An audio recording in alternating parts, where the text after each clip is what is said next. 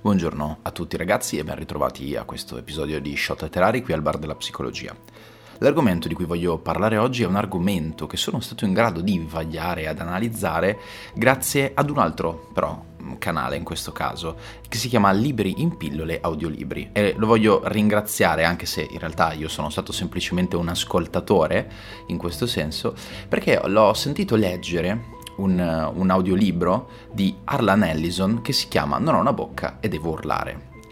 Ora, è un titolo eh, che ho sentito più volte in quella che è, è, tra virgolette, la mia vita di tutti i giorni da lettore, ma che non ho mai avuto modo di recuperare, finché una volta, uh, volendo sperimentare un audiolibro mentre facevo altro, ho detto, vabbè dai, proviamo, proviamo ad ascoltare eh, la lettura. Inutile dire eh,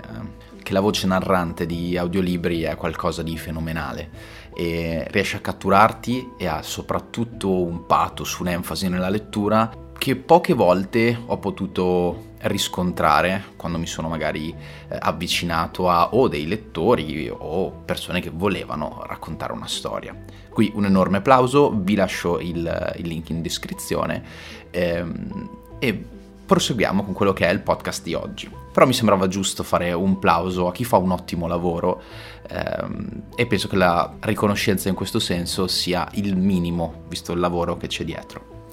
Detto ciò, per quanto ci concerne, perché è importante a mio avviso questo libro sotto il profilo della nostra materia? Perché questo libro eh, rappresenta, tra l'altro scritto soltanto in una notte dal, dal buon Ellison, rappresenta tutto quello che si poteva condensare nel 1967. Prendiamo in considerazione più aspetti, cioè l'aspetto sociale. In quell'epoca la guerra del Vietnam oramai infuriava da, da, parecchio tempo, considerando che era iniziata nel 1955 e che ha visto solo eh, successivamente eh, lo sbarco delle truppe americane sul, sul suo suolo, eh, ma che comunque porta con sé tutto quel terrore, quella sensazione di spaesatezza che il mondo ha provato a causa della costante presenza di questa guerra non soltanto ideologica ma molto plausibile che vi era tra le superpotenze dell'Oriente e dell'Occidente. Ora, proseguendo un'altra minaccia, che è quella dell'avvento di una tecnologia sempre più eh, superiore all'essere umano, sempre più utile a quest'ultimo, inizia quasi a stuzzicare quella che è la, la, fantasia di un futuro non tanto positivo quanto distopico, dove i supercomputer potrebbero controllare le sorti della guerra. Tutto diventa non più uno scontro fisico in termini bellici, piuttosto diventa uno scontro in termini tecnologici. Eh, pensate anche alla volontà di sbarcare sulla Luna, al fatto che ci fosse comunque questa rivalità tra Unione Sovietica e America, la cortina di ferro, cioè stiamo comunque parlando di un momento socio-economico che mise tutti sugli attenti e nessuno poteva scampare a questo conflitto latente. Però questa è anche l'epoca in cui il cognitivismo per quanto riguarda la psicologia inizia a prendere sempre più piede e infatti l'analogia mente-computer, dunque cervello-computer, diventa qualcosa di sempre più comune e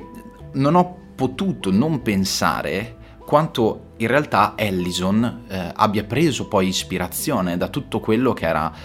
il mondo scientifico intorno a lui. E il fatto che lui sia stato in grado di amalgamare il tutto in un racconto comunque breve ma così tanto potente, c'è poco da dire, è difficile trovare uno scrittore che sia in grado di condensare le sensazioni di disagio, disgusto, per cui questo rifacimento anche alle paure primordiali dell'uomo e lo possa porre su carta con una semplicità, con un impatto eh, davvero fenomenale, segnante. È difficile trovare una persona che legge questo racconto e quantomeno non ha una sensazione, una delle emozioni eh, principali, che possa essere essa disgusto piuttosto che stupore. E, ehm,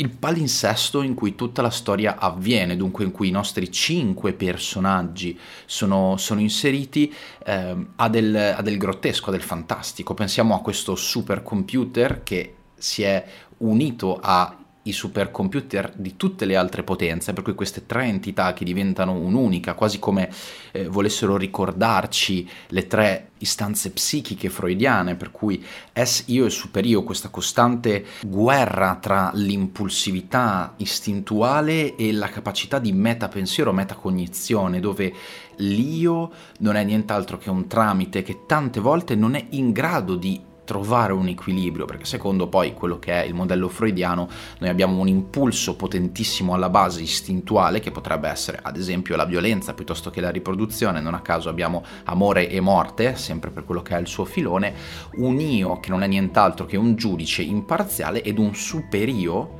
che cerca di dire sì, no alle pulsioni che devono essere in un certo senso sfogate. La cosa che ho apprezzato molto è come questo bilanciamento unito alla presenza di un supercomputer ci faccia capire quanto effettivamente poi AM, l'antagonista principale della storia, sia molto più umano di quello che ci si potrebbe aspettare da un computer. Egli prova le stesse sensazioni di un essere senziente, di un essere fatto in carne ed ossa e ne prova anche le frustrazioni frustrazioni e senza volervi dire che cosa accade effettivamente nella storia,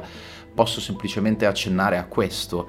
La motivazione per la quale la Terra è devastata è una motivazione che ci si potrebbe aspettare da un essere umano incattivito, che prova quasi eh, accidia, fastidio, rabbia e c'è questa enorme analogia che ho potuto anche vedere studiando anche altre persone che si sono interessate al, al fenomeno scritto da Arlan Ellison ed effettivamente c'è una possibile rimembranza di un inferno dantesco, dove i personaggi umani, in questo caso, affrontano le loro controparti, per cui c'è la guerra tra l'essere umano civilizzato e l'essere umano allo stato brado. E tale guerra, che ben si sposa al concetto del contrappasso presente nella Divina Commedia, ci permette di empatizzare con un modello umano che noi riusciamo magari a vedere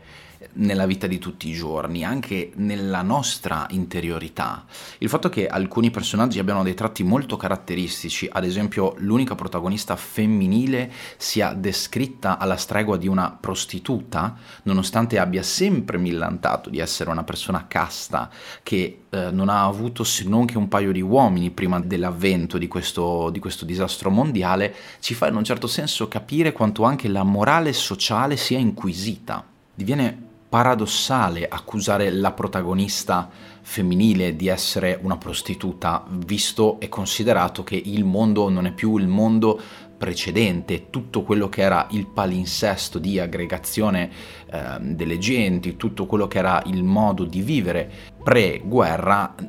non ha, non ha, più valore, non ha più senso, ma nonostante tutto i personaggi si torturano l'uno con l'altro all'interno di questo girone infernale, dove la vacuità dei costumi dovrebbe essere oramai lasciata alle spalle, il contesto della sopravvivenza è un concetto che di per sé non permette l'etica, o quantomeno in parte la rifiuta, il concetto del triage medico, dunque salvo la persona che ha maggiori possibilità di sopravvivere durante una guerra, durante un conflitto o durante semplicemente una decisione, indipendentemente da quale sia la bandiera di quest'ultima, qui dovrebbe regnare sovrano e invece non è proprio così. Vi è ancora quella modalità di comportamento squisitamente umana legata al costume e al giudizio sociale. Vedete questo girone che Arlan Ellison è stato in grado di costruire in queste poche pagine di racconto eh, ha per me un valore davvero esplicativo di tutto quello che è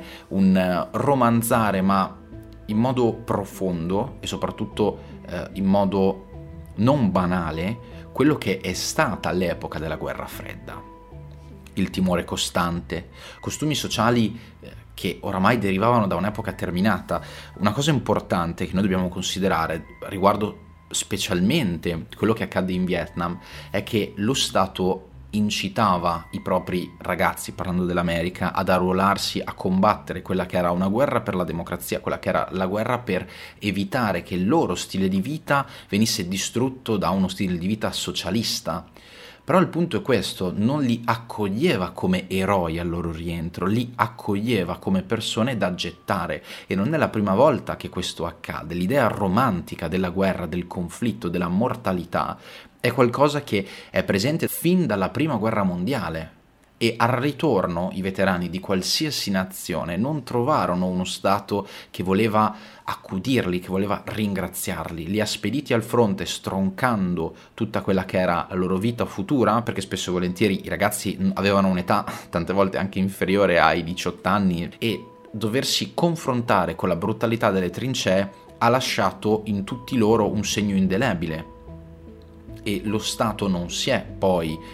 messo nella condizione di ridare indietro della dignità. Sono state le persone all'interno della collettività, mogli di veterani piuttosto che familiari, che hanno cercato di trovare una chiave di vita, una chiave di volta eh, che permettesse loro di reinserirsi. E qui è lo stesso identico concetto. Il Vietnam fu una guerra che voleva portare i valori morali delle generazioni precedenti che avevano fatto il primo conflitto bellico, il secondo conflitto bellico mondiale,